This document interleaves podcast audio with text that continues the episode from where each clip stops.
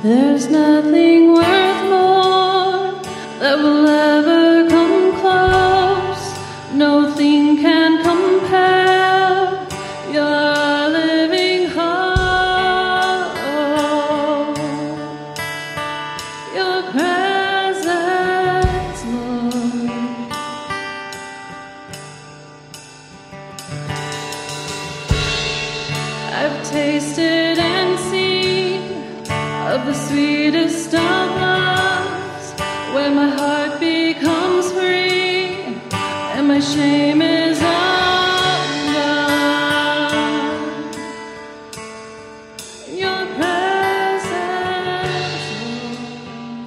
scripture this morning is from Acts chapter 2, verses 1 through 13. When the day of Pentecost came, they were all together in one place. Suddenly, a sound like the blowing of a violent wind came from heaven and filled the whole house where they were sitting. They saw what seemed to be tongues of fire that separated and came to rest on each of them.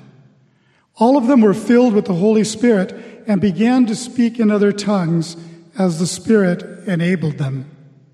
Now they were staying in Jerusalem, God fearing Jews from every nation under heaven. When they heard this sound, a crowd came together in bewilderment because each one heard them speaking in his own language. Utterly amazed, they asked, Are not all these men who are speaking Galileans? How then is it that each of us hears them in his own native language? Parthians, Medes, and Elamites, residents of Mesopotamia, Judea, and Cappadocia, Pontus and Asia, Phrygia and Pamphylia, Egypt, and the parts of Libya near Cyrene, visitors from Rome, both Jews and converts to Judaism, Cretans and Arabs, we hear them declaring the wonders of God in our own tongues. Amazed and perplexed, they asked one another, What does this mean? Some, however, made fun of them and said, They have had too much wine. The word of the Lord. You may be seated. Well, as I was preparing for this message, I was thinking about the significance of Pentecost. And here's what I came up with We would not be here if the Holy Spirit hadn't come upon the first followers of Jesus that day. We would not have the Spirit's presence with us. We would not have been, the church would not have been sustained these many centuries. And we would not be here worshiping today without that event that occurred that day. Pentecost is an event that occurred during a festival that took place as part of the Jewish uh, religious system. It was one of the three great festivals that all Jews were meant to come and celebrate in Jerusalem. And what we see here in and through this festival, this feast, is that every follower of Jesus, and this is our foundational truth, can be enabled by the Spirit to proclaim the wonders of God in a way that other people understand. Let me say it again every follower of Jesus can be enabled by the Spirit to proclaim the wonders of God in a way that other people can understand. You see, you have a story with Jesus, and you have the story of Jesus, and you have the ability to share that story because the Spirit enables you to do that. One of our kids shared with one of their parents something that was shared with me just this morning. They said, You know, just this last week, my daughter was sharing, it's really hard to share Jesus. And she was talking about with her classmates in conversation. And it's true, especially apart from the Holy Spirit, enabling us to speak words of life, enabling us to speak words of truth.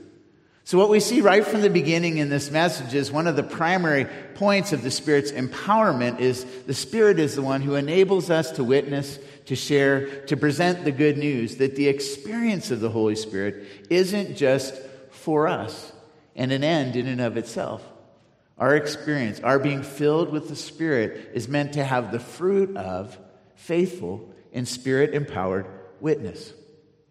Why did the Spirit come that day? Luke describes the miracle of the coming of the Holy Spirit with its accompanying signs in four short verses. But it came on the day of Pentecost because of what that festival represented. It was celebrated the 50th day after the Passover and was originally the festival of first fruits of the grain harvest. It was called the Feast of Weeks because it came at the end of a period of seven weeks of harvesting that began with the offering of the first barley sheaf during the Passover celebration. By the time of the first century, in Jesus' day, though, however, it was considered the anniversary of the giving of the law of Moses at Sinai. So it was a time of the annual renewal. So just as the harvest is being celebrated and the renewal of the earth is being celebrated, the people of God celebrated the giving of the law to Moses, which guided and directed God's people. For Luke, the coming of the Spirit upon the early Christians at Pentecost is not just parallel to the Spirit's coming upon Jesus at his baptism, it also shows that the mission of the church as was the ministry of Jesus, is dependent upon the Holy Spirit. And it is in line with God's desire to fill and to use his people throughout time. You see, just as the law of Moses was given and was meant to, to uh, inspire and impart vision and direction for life for the people of God, now the Holy Spirit is imparted and a relationship with God is renewed like no other previously possible. Not just an external law, not just words to live by are imparted now to the people of God, but the very person of the Holy Spirit comes and fills God's people and invigorates them for life and ministry. You see, Pentecost brought the apostles what they needed for their special role as Jesus' witnesses.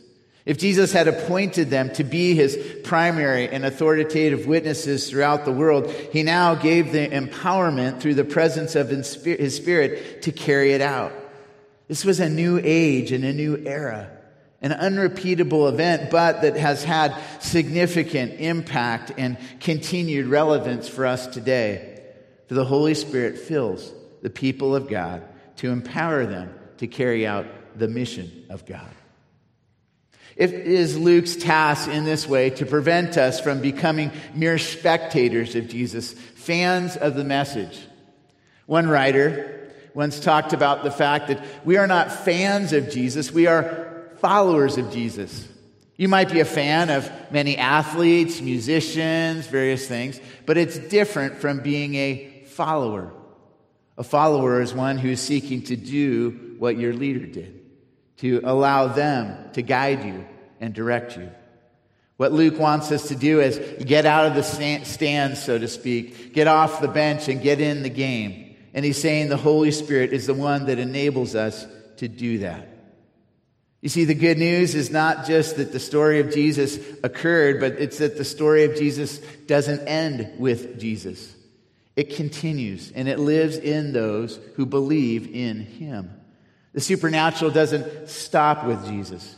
We believe that the power and the gifts of the Spirit are still alive and active and at work in believers and in churches today.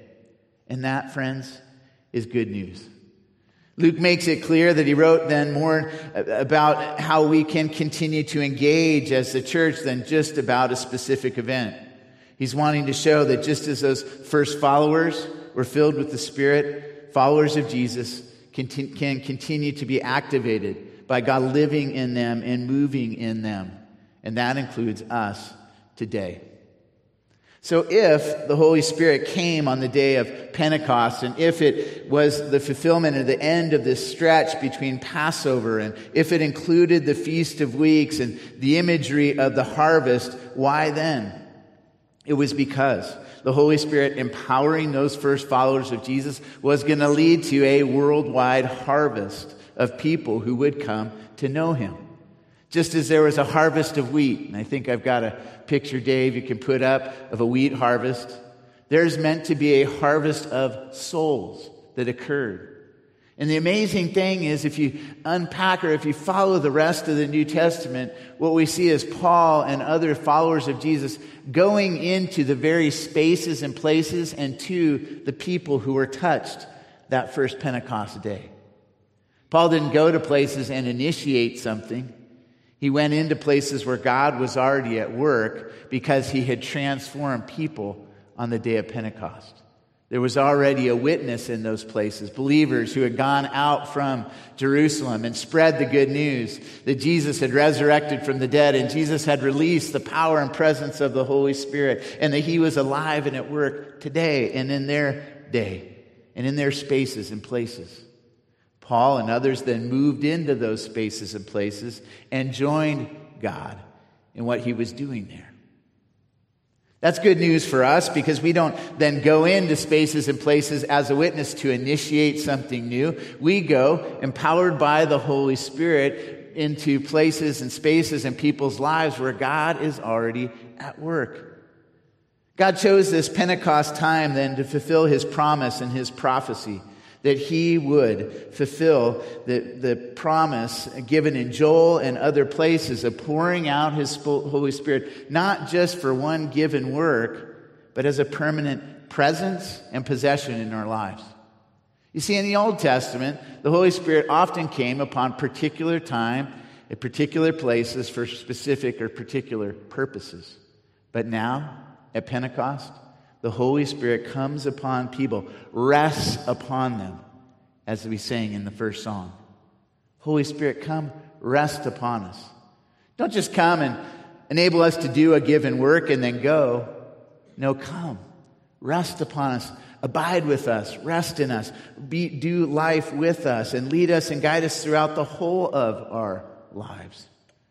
When that occurs, we find ourselves moved by the Holy Spirit at various times, and sometimes in ways that we honestly can't explain. Sometimes it comes simply when we're leaving a supermarket and we have some groceries that we don't need all of, and we see somebody in need, and we're prompted by the Holy Spirit to go back and offer them something. I had an experience yesterday. I was down in San Jose celebrating uh, my nephew's graduation from St. Francis High School on my way back to my brother's house where the party was going to continue. And I was prompted by the Holy Spirit to make a visit to a gal who had played a formative role in my life, who I knew had fallen recently and broken her hip, and who might need encouragement. The Holy Spirit prompted me right as the exit for her house was coming. You need to go visit Sharon. And sometimes, to be honest, like you, I don't always follow the Spirit's prompting. As part of what Greg led us in confession, you feel that nudge, but ah, I don't, that must just be, you know, a weird, wild thought. It must be something that, ah, okay, you know, that, that must, that's not God. I just, I got a schedule. I'm keeping on with my day. But there are other times where we feel those nudges and those promptings. And we know that the Holy Spirit is calling us to move in a certain way and engage in ministry in a certain way. And it's the Spirit that empowers us to do that. By the way, Luke notes the arrival of the Spirit at Pentecost. He's marking this as a key event in salvation history. Pentecost, the Feast of First Fruits, was the most uh, appropriate time for the Spirit to come because I said, as I said, it notes that not only did the Holy Spirit come and move in Jesus' birth, not only did the Holy Spirit come upon him at baptism, but now the Holy Spirit comes upon his church at harvest time in order to go out and be part of the harvest. As Bruce Larson notes, the miracle of the church is that it defies human manipulation. There is no way to account for the survival and growth of the church apart from the fact that the Holy Spirit Himself called the church into being and continues to empower and enable us. Was it a coincidence that the Holy Spirit would bring the power the, the disciples needed to be witnesses on the day of Pentecost, the celebration of the harvest? I don't think so. And I think to believe today that the Holy Spirit still comes to invite us to be part of the harvest of souls.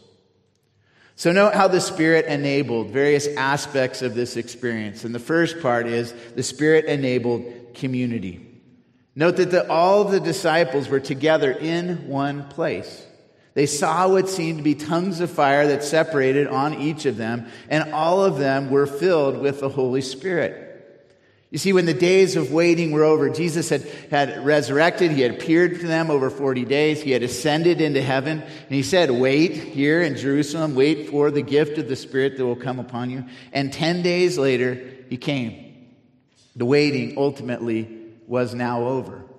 The fulfillment of Jesus' promise had occurred. But I wondered if they had disobeyed, what would have happened. I wondered if they, if they had stopped gathering together, how the Holy Spirit would have come or the way it would have worked. Maybe he would have still fallen upon individual lives, and power, empowered particular people.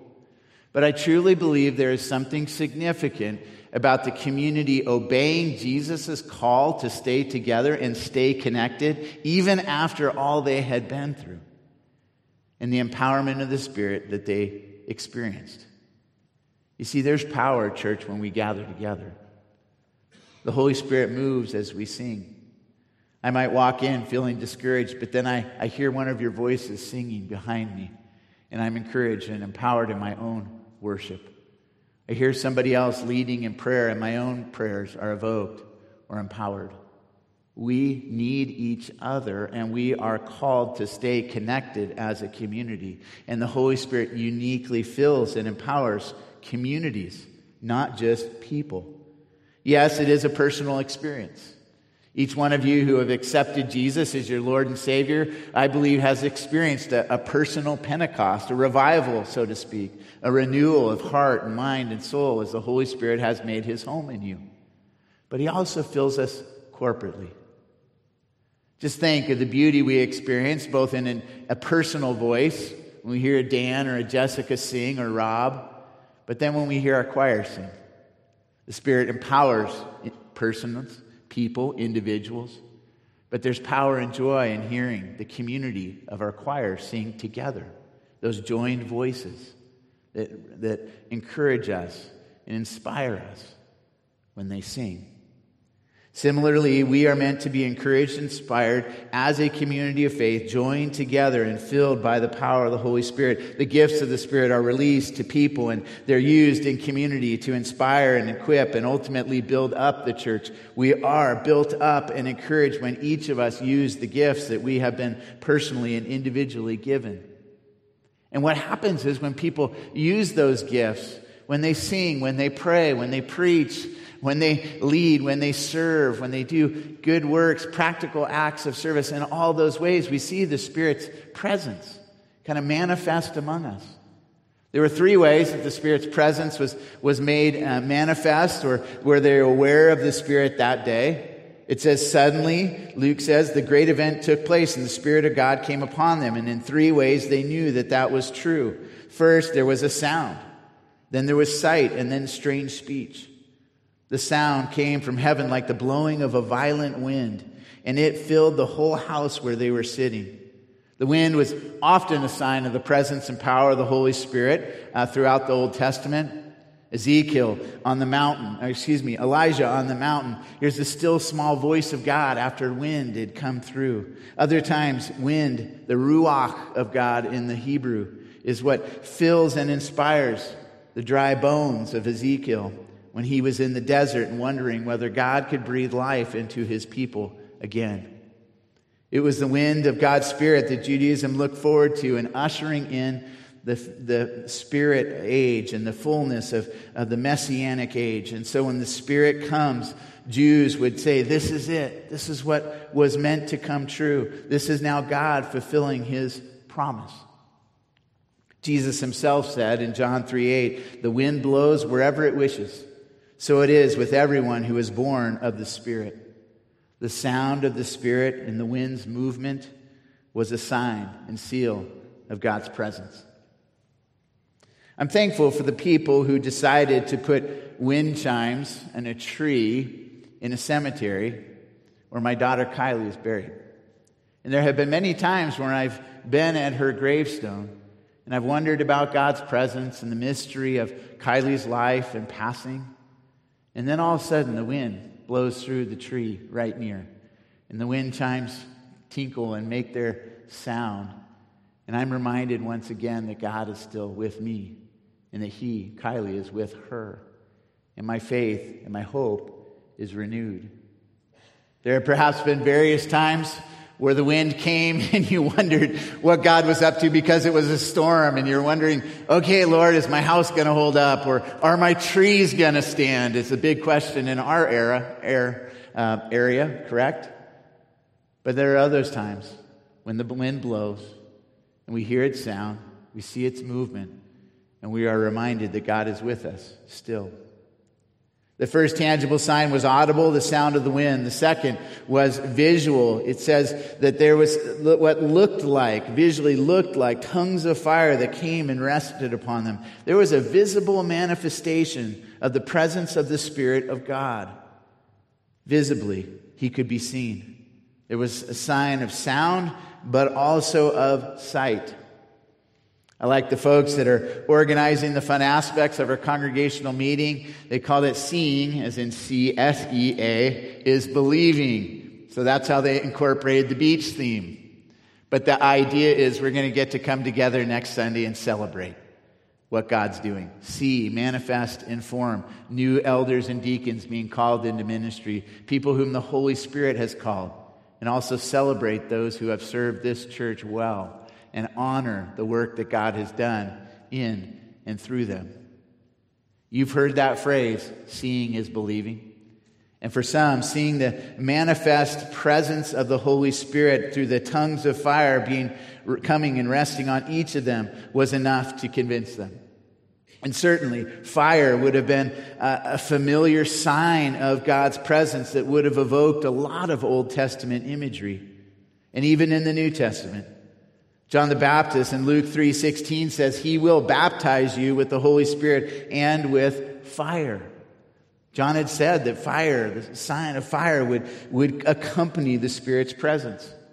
Others familiar with the Old Testament would remember other signs and seals of God's presence. For instance, the climax of the great power encounter between Elijah and the prophets of Baal was fire falling upon Elijah's offering. It, the fire was a sign that God was present. Similarly, Moses experienced God's presence in the burning bush, in the fire in that bush that did not go out. And so, similarly, the presence of the Holy Spirit and sign of the presence of the Spirit was the presence of a visible fire in some way. And it was a sign and seal of the ongoing permanent presence of God with each one. But what does the Holy Spirit do in that?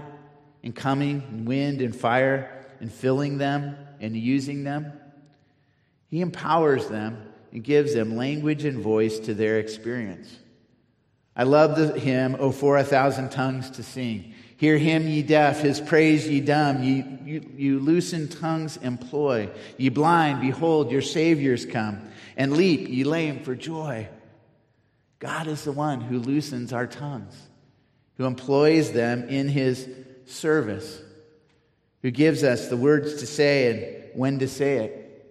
In fact, there's a point where Jesus is speaking, recall, with his disciples, and he's talking about his impending death. And and their experience apart from Him. And He tells them that you're going to be in spaces and places where you're going to be nervous and scared and afraid. You're going to be hauled before religious courts and judges. And He says, at those times, don't be afraid of what to say because you will be given what to say. Friends, sometimes it's just opening our voice and allowing God to take over. Sometimes it's speaking the first word and finding your speech inspired by another, one who takes over and gives you the words to say. And don't we need those words in a variety of settings? It can be when we're witnessing to the truth of Jesus, we're sharing our faith in Him, and we find the Holy Spirit giving us words and language that helps the other person understand the truth of Jesus. Sometimes it's in settings of grief and loss. And, and even in the midst of all that I've been through in life and with the experience that I've had in being present with people, I still don't know what to say in given its instances. And it's in the elevator or before I knock on the person's door that I pray, Holy Spirit of God, enable me to listen well, but also inspire my speech and give me the words to say to this person that they need to hear. We can praise God for the work of the Holy Spirit and ask Him to teach us to understand and rely more and more on His movement in our lives. There have been many times in the history of the church where the church uh, generally may seem dead and people might wonder how is the church of jesus christ going to continue? But always at that moment when it seems like it is most dead and most in need of revival out of its body comes the inspiration of the spirit and a springing to new life. God renews his church again and again and again. He gives breath to dry bones. When we're tired and weary as his followers, where we wonder how we're going to be able to continue, when it feels like we are without hope, the Holy Spirit of God comes and fills us and encourages us and enables us to keep going. Because it happened that day at Pentecost, it can happen and does happen every day when we allow the Holy Spirit of God to come and to fill us when we are reminded that he is not, the Spirit is not a doctrine or a force, he is a person whom we can relate to and enjoy and do life with. And when we allow him to lead us and guide us, we become like those that Jesus prayed about when he said, The harvest is plentiful, but the laborers are few. Therefore, pray to the Lord of the harvest and ask him to send out laborers into his harvest. And guess who the answer to that prayer is? It's you. When you're praying about God sending someone to talk to that relative or friend, He most often uses you as the answer to your own prayers. And I know we can be fearful and afraid. We can wonder how to speak to our own personal experience. Sometimes we think, oh, my testimony's not as great as that other person who uh, overcame grief or overcame addiction. Your story is your story, and God wants you to tell your story, and God enables you to share your story. We are a spirit enabled community, but we're also a spirit enabled and have a spirit enabled witness. God enabled, the spirit enabled them to speak in other tongues, to draw people together, to hear the good news in a language that they would understand. And that's the pivotal point for me. It's not just about giving language. It's not just about the Holy Spirit and the gift of the Spirit enabling them to speak, but it's that God, through the power of the Holy Spirit, enabled them to speak words that other people could hear and receive and understand. You see, God is the one who makes that connection. God is the one who doesn't just give you language and voice to share your experience, but does it in ways that other people can receive. And that witness draws together community, just as it drew together community at Pentecost. As many people have noted, Pentecost and the empowerment of the Holy Spirit and giving this, the, the first disciples these words which drew people together reversed the curse that occurred at the Tower of Babel when human beings thought they could get together and build something great on their own strength, their ability apart from God. And God confused their languages and separated them because they were using community for evil purposes and their own pride and privilege. But now, Followers of Jesus are empowered through the Holy Spirit and draw together a community because language is given for them to share their experience. And other people see and want to know about what they have and what they see and what they can now celebrate. That each one of us can experience the presence of the Holy Spirit and companionship with the Spirit when we are willing to receive Him. You see, just as the Spirit enabled community and enabled witness, it's the Holy Spirit that enables response. There, people said, we hear the, the words in our own native language. We hear them declaring the wonders of God in our own tongues, and they're amazed and perplexed. What does this mean? And the disciples had an opportunity to share what it meant. And fearful followers of Jesus, like Peter, who had just denied Jesus and walked away, are now inspired to preach one of the best sermons recorded in history, where 3,000 people received and believed because they heard it in their own language and they heard Peter explain it. You see, God took steps to contextualize the gospel to help share it in a way that people could understand. And I truly believe that God still does today. The question and application is this How should we respond to the work of the Spirit in our midst? Are we going to respond a, in a way that where we feel inconvenienced? Lord, I've got a schedule today, and stopping and bringing that person the extra groceries just doesn't fit. Lord, I've got a graduation to party to get. I can't stop and visit that elderly lady who broke her hip. Or we can say, Yes, Lord. You want me to go, and I'll go.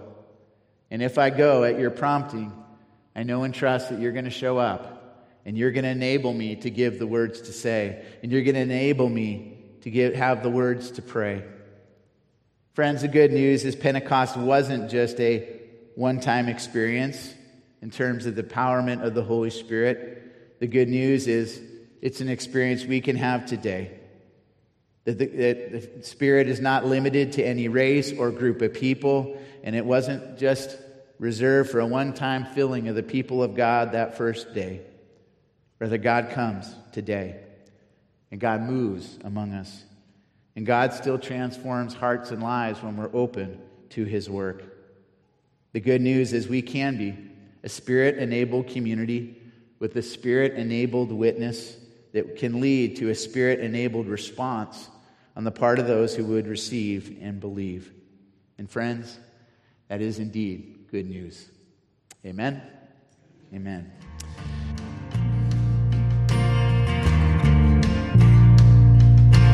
Pentecostal fire, stirring something new. You're not gonna run out of miracles anytime soon. Resurrection power runs in my veins too.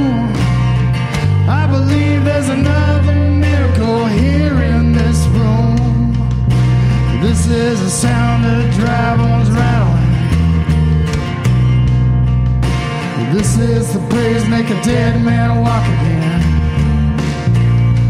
Open the grave, I'm coming out. I'm gonna live, gonna live again. This is the sound of dry bones rattling.